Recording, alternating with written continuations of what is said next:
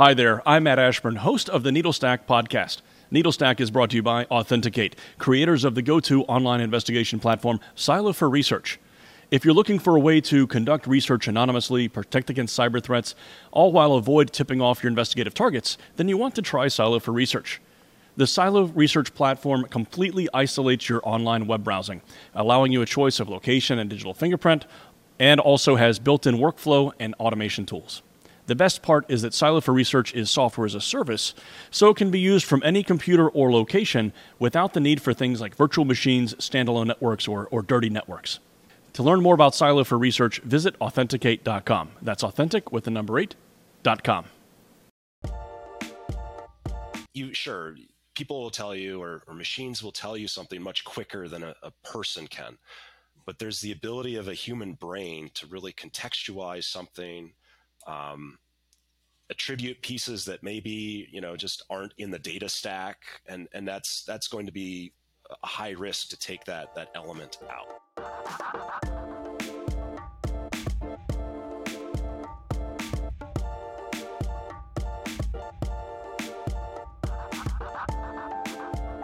Welcome to Needlestack, the podcast for professional online research. I'm Jeff Phillips, your host. Joining me as co host today is Tom Kay. Now, Tom's a program manager at Authentic8 with more than 25 years of geospatial experience. Thanks for being here and being a co host, Tom. Hello, Jeff. And also joining both Tom and I is Mark Knapp. Mark is the CEO of TerraCover, and Mark joins us today to discuss all things GeoInt. Mark, welcome to the show for you also.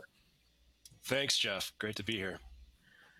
All right, I'm, I'm excited to uh, uh, for today's session with with both of you. Let's let's start at the at the, the at the top, if you will, or, with the basics. Um, Mark, and then Tom, if you want to chime in, also, can you tell us what is GeoInt for some of our um, for some of our listeners that may not know, and and how does it differ from other intelligence disciplines?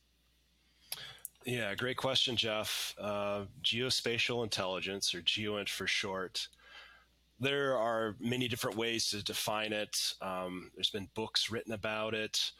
I like to just break it down and make it as simple as possible. Geospatial intelligence is any information that can either be spatially referenced somewhere on the planet um, or time referenced somewhere on the planet. And when you have the combination of the two, then you're, you're talking about something really powerful. And if you're thinking of GeoInt relative to other sources of information or INTs, um, again, this is electromagnetic spectrum, you know, visual, uh, a lot of radio frequency pieces, and also bands of light that we can't see, but a lot of sensors can. Um, that can be distinct uh, relative to other things like human intelligence and signals intelligence, which certainly operate in different domains. And Mark, would you say that your specialty is more focused on IMINT, which is essentially a sub-discipline of GeoInt? Mm. Uh, yeah, I would like to think that I've I've learned how to interpret these sensors, kind of push them as far as you can. Um, but taking a step back, I really like to consider myself, you know, a space junkie, someone who looks at the whole threshold of what's going on from spacecraft manufacture, launch, communications, and then finally you have a sensor with data that's coming down to Earth and making sense of that data. That the imagery piece is something I, I certainly pride myself in. So, uh, Jeff, I don't know if you knew this, but Mark and I, we, we, go back many years and we used to work on several programs together. One of the coolest programs that we worked on together was for a, a national security customer to monitor world events. And I remember, I don't remember, the exact date escapes me, but it was when the Turkey uh, presidential election was going on. I believe it was Erdogan was reelected and there was a lot of protests uh, I was tasked with monitoring that event, and I captured a lot of social media for that event. And we noticed a lot of protests going on. And with most uh, things that happen uh, within the uh, within that realm, you have to corroborate events. And we were unable to corroborate this event from um, from the social media that we captured.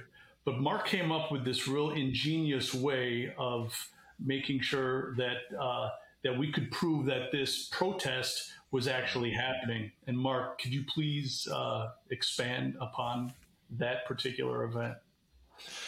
Well, we're certainly taking a stroll down memory lane there, Tom. Uh, but it was it was an interesting time. Um, that national security partner was keen to understanding what was going on and using open sources of information to to figure out those answers.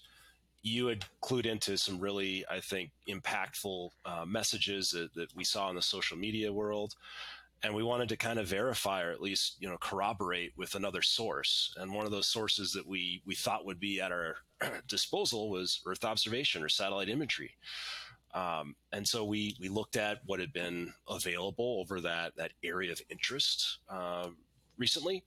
And unfortunately at the the timestamps that we had on that the the social media feeds we didn't have directly correlating imagery the coverage wasn't there mm. But we did have imagery before and after the event, the alleged event took place. So that's something that, you know, when you compare those two images, two different, you know, points in time, you can do change detection.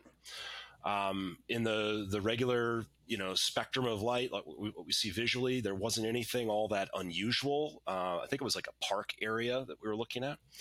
Um, but so we started to, to look elsewhere in the electromagnetic spectrum and specifically the near infrared band and then doing an index based off of that, which is uh, normalized difference veg- vegetation index or NDVI for short. And you basically are looking at the chlorophyll, or at least the health of, of vegetation uh, with that near infrared band. And so we saw a before image, we saw an after image, and when we did the, the comparison NDVI, there was a, a real degradation in in the grass in this park. And so, you know, we thought, well, that that kind of adds up. I mean, if you have thousands of people uh, present here walking back and forth, that's probably going to hurt the grass. But you know, we, we can't just say with this standalone comparison of of of one site that that's what happened. Um, and it's empirical. We know that that the vegetation is less healthy after than it was before. So we actually picked some other control points, you know, a handful of kilometers away uh, also open parklands where there was you know grass and vegetation present. We looked at the before and after, and there wasn't a major uh, change, I guess, in the health of those those areas, their vegetation, anyways. And that then created the anomaly at that park. And um, again, being able to corroborate that back to the social media that, that you had identified, we suddenly had more context. We had a, a story that we could tell. Yeah, that was a really great memory. I think it was, uh, if I can recall, it was it was Periscope. I don't even know if Periscope's around anymore. I think they were like part of Twitter. People used to make live videos on Periscope. But yeah, that's a great memory. It was good stuff. Well, for someone like me, when I think of G- Mark, you were talking about a lot of different technologies that that make up geospatial intelligence and and that whole space. I mean, I think of again, I think of satellites, I think of pictures. Um, to think of something like you just discussed, which is able to tell differences in chloroform, like that, I didn't know that technology existed, um, and that you can chlorophyll. Chlorophyll, not chloroform. Good lord, we shouldn't give anyone chloroform. Don't want to get canceled. No, no, chlorophyll. But that was even a technology, you know, that that that that's available. Yeah, rightly so, and and that's that's one of the challenges, I guess, when you start thinking about imagery intelligence and geospatial intelligence and how it gets processed. At least, at least how it's been done up to this point. Um, it, there's some pretty high end tools and software that that gets employed, and not everyone is comfortable doing that. And so, yeah, you're you're kind of limiting the, the the scope of people who can actually take this and make sense of it. And and that's something that you know we're hoping changes as time goes by. And what do you think about? I, would think that that might open it up. I mean, sorry, this this show's about professional online research. We have a lot of people um, doing intelligence and evidence gathering, but it would seem that maybe other industries can benefit from GeoInt as we go into the future. Would that make sense? Yes, and that that's something I am quite passionate about. Um, you know, national security partners and customers have have basically kept the, the geospatial intelligence industry moving along here for a number of decades. Um, you know, to this day, the U.S. government is the largest, you know, consumer of geospatial intelligence that's produced in, in commercial venues uh, in the world, and that probably won't change anytime soon. Mm-hmm. But it's important for the industry as a whole to kind of you know basically diversify its its dependence on you know one or two customers and and so tapping into some of the other industries out there that can benefit from it. And what we were just describing here um, you know using the near infrared band and and the, the NDVI index uh, to look at plant health I mean that has dramatic implications what can be done for for agriculture uh, and commodities and predicting what's what's happening and going to happen going forward. So yeah. What about in, in terms of like uh, natural disasters, things of that nature? How does GeoInt help in um, in in uh, in um, I guess resolving or uh, or bringing light to natural disasters and helping people after these events? GeoInt has has played a critical role uh, in you know, supporting first responders, I guess getting people informed as, as these hazards and, and events are happening literally anywhere in the world. Um, you know, within minutes, you can have a satellite overhead, task it, image what's what's down there. Um, you know, what comes to mind. Fortunately, Lebanon, uh, a handful of years ago, right at the port, there was a major explosion. And uh, end of the day, it turned out it was fertilizer, you know, stored eh, not in a safe condition, and whatever happened, it blew up, and and the shock wave was immense, and buildings were destroyed for for many hundreds of meters around. Um, getting a sense of what what the extent of all that was, understanding who was impacted, the populations, and and where to start placing people who are going to come in and and and do some some good work. Hopefully, um, that a lot of that was driven by geospatial intelligence. I mean, it, it was obvious that you know the the the cone of explosion was here, and and so people that you know needed to help should be here, here, and here, um, and then you can start to draw on other other capabilities and resources to refine you know that that impact. Um, there's so many examples where you can talk about natural disasters from earthquakes to to fires. Um, you know, Australia, it seems every year you get to see satellite images of, of you know, just huge areas uh, being consumed by by fire, and it's just tragic.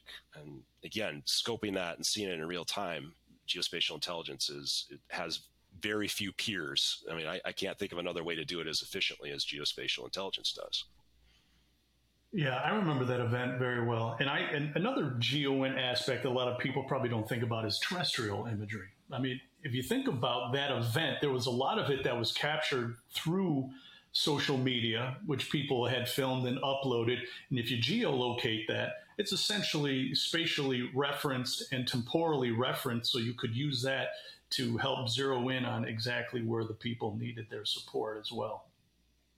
So, speaking of which, in terms of uh, open source intelligence and GeoInt and fusing them together, give me a sense of what is publicly available like we could talk a little bit about Landsat, right? Obviously, a uh, a, a government funded uh, remote sensed uh, Earth observation satellite. Uh, and then talk a little bit about what's available for you know commercial commercially available information, the Black Skies, um, and uh, other uh, organizations like that. Yeah, no. So the, these different sources of, of satellite imagery or GeoInt, um, you you do have systems that have been on orbit in some way, way, shape, or form for decades, such as Landsat, um, and it's proved critical again to to do some change detection. I mean, think of like high latitude polar regions and seeing the ice melt and assessing, you know, what did it look like in 1984? What does it look like in, in 2014? What does it look like today? You can see those events over time. And again, it's it. I like to say the imagery doesn't lie. Um, there's certainly occasions when you know you get curveballs thrown at you, but um, when you see something at that scale happening over decades um, from from space, it can be very impactful. Um, so yeah, the major the major constellations that that you know are out there available uh, publicly include Landsat, which is owned and operated by the U.S. government. Um, European Space Agency has has a constellation of satellites um, called Sentinel, and they include you know both optical, um, synthetic aperture radar, and then uh, some other you know multispectral uh, sensors and they run run the gamut. You again talk about the electromagnetic spectrum. It, we're we're seeing more and more and more of that spectrum covered by publicly available uh, imaging systems. And then another uh, important contributor to to that publicly available information uh, include the likes of, of JAXA or the Japanese Space Agency uh, with assets that you know have been basically put up in in tandem to to complement uh, what both the U.S. and Europe are doing. And there are, are other nation states such as Brazil and India and China that, that have constellations that are, are out and, and available. Um, data qualities are, you know, not always consistent from from platform to platform. Um, but if you stay within a a, a single platform uh, over the years, it, it, should be relatively good to, to do your compare and contrast and your change detection there. Uh, all that is really, I think, fostered uh, an ecosystem of, of analysis and, and people who are energized by having access to, to this data from space, where there was enough energy, I guess, to, to justify a commercial service. Um, and then you saw in the 1990s that really start to crescendo up uh, here in the US as well as Europe, uh, commercial sensors taking orbit. Primarily in the early days, it was optical, but you had some synthetic aperture radar systems, most notably from, um, from Canada and then as the years ensued, so now we're you know early 2000s, mid 2000s, you had a couple of organizations in the U.S. that were, were really kind of you know charging ahead, and that would have been Digital Globe and GeoEye. Um, mm-hmm. Again, not far behind them were, were was Airbus in in Europe, um, and the U.S. government was was certainly making its presence known. Large, you know, multi-year contracts in the hundreds of millions of dollars, and and that was enough to really kind of plant the seeds and and then you know water it and see this this industry grow. Um, things got tremendously exciting here, probably within about the last decade, when the size of the satellites was really brought down. Um, so you suddenly had microsatellites, nano satellites, um, you know, satellites that are roughly the size of a dorm refrigerator uh, even down to the size of a loaf of bread now. And they're they're still quite capable. Um, you know, the, the components and hardware that you had to have on on your satellite back in 1990 are very different than what you need to have in 2023. And it, it's it's been an explosion. I mean, it, it's an exponential increase in the volume of data, the number of, of Earth observation satellites. Uh, it, it continues to go up literally every month and uh, we're we're at a really I think point important point of inflection for for the GEOINT industry and and those commercially available sources that I was telling you. I mean, again, back to the companies kind of moving along, competing. It's it's mushroomed. You now have you know many others, the planets, the black skies. Um, the Capellas, the Umbras. Uh, I, I, don't want to leave anyone out, but I'm I have to because the list would go on and on, on and on and you also see um, you know different nation states getting involved at this point. So you know the U.S. is is still I'd say very much I don't want to say in the lead, um, but moving forward with others trying to keep up. And um, yeah, that that volume of data creates a new challenge for everyone. Uh, the fact that there just aren't enough eyeballs to look at all the imagery every day, and so you know you need to, to start automating and, and leveraging things like machine learning and artificial intelligence so you can scale analysis uh, to the point where you know you're driving insights rapidly and quickly and leaving no pixel left behind. One thing uh, you had mentioned you both have mentioned a couple times um, i think you've referred to optical versus synthetic aperture types of what's the difference between those two or what are they? Let's start with what are they, and then how do they differ? Yeah, no, Jeff, that, that's great to kind of you know focus on that a bit. So we've referenced the electromagnetic spectrum, and mm. within that, there's a, a, a tiny sliver which is visible light. That's what we can all see. And so when we have our phones on our cameras and whatnot, we take take pictures. That's what we're looking at. That spectrum of light. And so a lot of imaging systems uh, certainly cover those bands of light.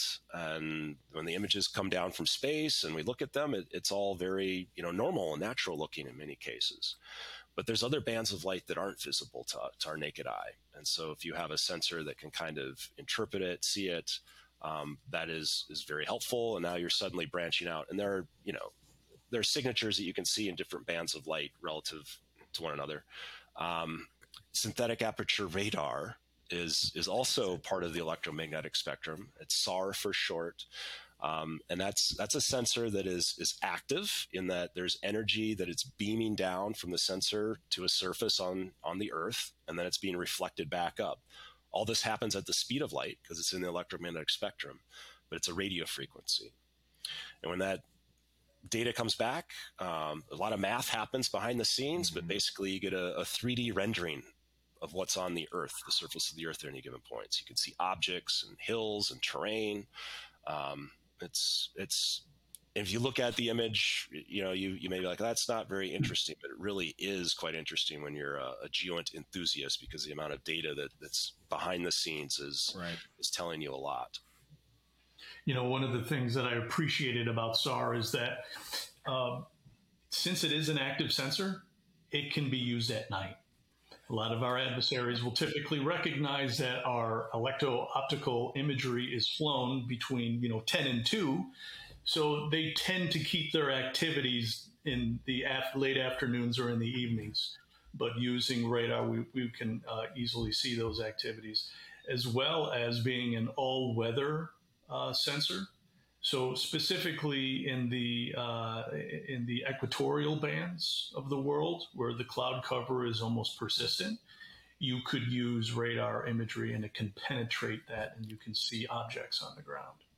You know, we were talking about some different industries and all this technology that's up in space now. Um, Mark, can you tell us a little bit about your work now at TerraCover and what what you're doing there and and what the company's all about? Yeah, TerraCover is is really a cool company. Um, it, we spun it out from the University of Minnesota a handful of years ago, and I'm not a product of the university. I'm just a, a friend of the university. But my co-founder is a product of the university, so um, we effectively now have an umbilical cord back to, to the university, and and resources are, are available to us for a number of, of different initiatives. But our focus is generating what we term water intelligence. So freshwater resources, think lakes, rivers, reservoirs. Um, and you know the use cases are, are literally endless. Water is so important to so many different facets of life um, and industry and, and whatnot. So we're we're in the early stages, but certainly getting some good traction and headway, and we're very uh, very optimistic about what the future holds. I want to talk a little bit more about some of the changing technology that's that's coming our way. We talked a little bit about SAR, big fan of it, MSI for multispectral. Uh, I'm I'm starting to see a lot more hyperspectral discussions in, in the past few months. Uh, specifically, I saw the uh, National Reconnaissance Office just uh, kicked off a new campaign or a program with some of the commercial satellite providers to procure hyperspectral imagery. Um, why why should we care? What is hyperspectral imagery, and uh, what what are some of the applications? Yeah, so hyperspectral. I mean, if we just break the term down, um, you, are looking at the electromagnetic spectrum, but at a hyper scale, like you're looking at hundreds or thousands of bands simultaneously. So you have to have a great sensor to do that, and the, the data behind it that you're you're actually pulling onto to your uh, spacecraft is significant. And that I don't want to say has, well, I will say it. It's slowed. Um, it's slowed the ability of, of that industry to we'll just say the hyperspectral commercial world, um, space imaging world, to to move as quickly as some people would like um, because of those data volumes. But where we're at today, um, you know, the new infrastructures that are, are emerging, you know, for communicating with your satellite, once you have the data on the ground, how it gets processed and, and analyzed, a lot of the automation that's out there now is allowing us to really get our hands around a, a hyperspectral data cube is what it comes down to. Um, it's more than an image; like it's literally like hundreds or thousands of images each each time the sensor is capturing all of that light. And you start imagining what you know pull the thread here. What what does that mean? What is a use case? Um, if you can have a signature for a particular type of of you know material or chemical on the surface of the earth in a certain band of light or light bands of light it has that signature and it can be nothing else. Like it's so empirical and irrefutable. And now you put that on a spaceborne uh, sensor and, and you're able to detect these objects you know with with that high level of, of confidence um, it's truly a game changer i mean you we, we could run for hours thinking of, of, of, the possibilities here and how that's going to be used and leveraged. But it's really, I'd say, wise of the U.S. government to uh, be supporting those commercial operators who are, are getting these uh, hyperspectral sensors on orbit. So I'm a little nervous because as a classically trained cartographer who my photo interpretation skills could essentially be replaced by a hyperspectral image who could identify virtually everything on the ground. And that means that all of the foundational geography could be captured through AI. Is that uh, unheard of, do you think? No, there's certainly um, large features and objects on the Earth that, that are often manually derived by, by analysts sitting you know, at a computer looking at an image, making their best assessment that this is what I'm looking at in that again uh, optical image, the, the the bands of light that are visible to us. And now when you suddenly throw this this added information in there, that again it becomes irrefutable that that is that what that object is. Um, I don't know that it's going to blow all those analysts you know to the side and and be its its own entity going forward. I think it'll be quite complementary. Um, those individuals, you know, who who've been you know, practicing this trade craft for a number of years, they'll just have another tool in their tool belt. There you go. What, what, what do you think about this this human and machine teaming concept, and uh, do, do, you think that uh, that plays a role in the future? Yeah, no, Tom, I, am glad you asked that question because human machine teaming, I, it's at the core of everything we're doing at TerraCover. And it, needs to be at the core of, of anyone who's embracing artificial intelligence or machine learning uh, when applying that to just say geospatial intelligence or geoint. It, once you take a person out, like you sure people will tell you or, or machines will tell you something much quicker than a, a person can. But there's the ability of a human brain to really contextualize something, um, attribute pieces that maybe you know just aren't in the data stack and and that's that's going to be a high risk to take that that element out. So human machine teaming hmt is critical going forward. And you know if you go back through history i'm i'm i love my my history studies um, medieval ages and i, I kind of use this as as a metaphor of, of where earth observation is today and where it could go um, Middle Ages, you know, not many people could read or write. Uh, people were illiterate as a whole. Those that did have the ability to read and write, typically, at least in, in you know the Western Occidental world, um, were part of the church. And so, you know, all the written scriptures, interpreting that and telling, you know, the populace this is what you should and shouldn't be doing, that that gave an added edge, you know, more power, so to speak, to to those who could read and write. That's kind of where we're at today with with Earth observation. Um, you have all of this data out there, that, and it's it's going up exponentially as more satellites take orbit. There's just not enough people to really interpret it and understand it. Um, so you know the the geoint literacy rate is very low when you look at humanity across the board, and that's that's a problem potentially. And so being able to automate workflows and scale out, you know, things that, that people are doing day in and day out I think it, it gives it increases awareness and gives other people who are maybe not geoint savvy, geoint literate, the ability to tap in and, and, and use this data. Um, and that at the core, again, it, you, fundamentally, it's human machine teaming. Um, facilitating that going forward, that's, that's really important for, for this industry and for, you know, national security partners included to, to recognize that. Mm, well said. Well said. Um, thanks for a trip down memory lane, man. I really miss these conversations for sure. Yeah, no, pleasure right here as well, Tom. Thanks.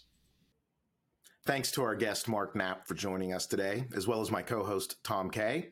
If you like what you heard, you can view transcripts and other episode info on our website, authentic8.com slash needlestack. That's authentic with number eight dot com slash needlestack. And be sure to let us know what you thought of the show on Twitter at needlestackpod and to like and subscribe wherever you're listening today. We'll be back next week with more GeoInt. We'll see you then.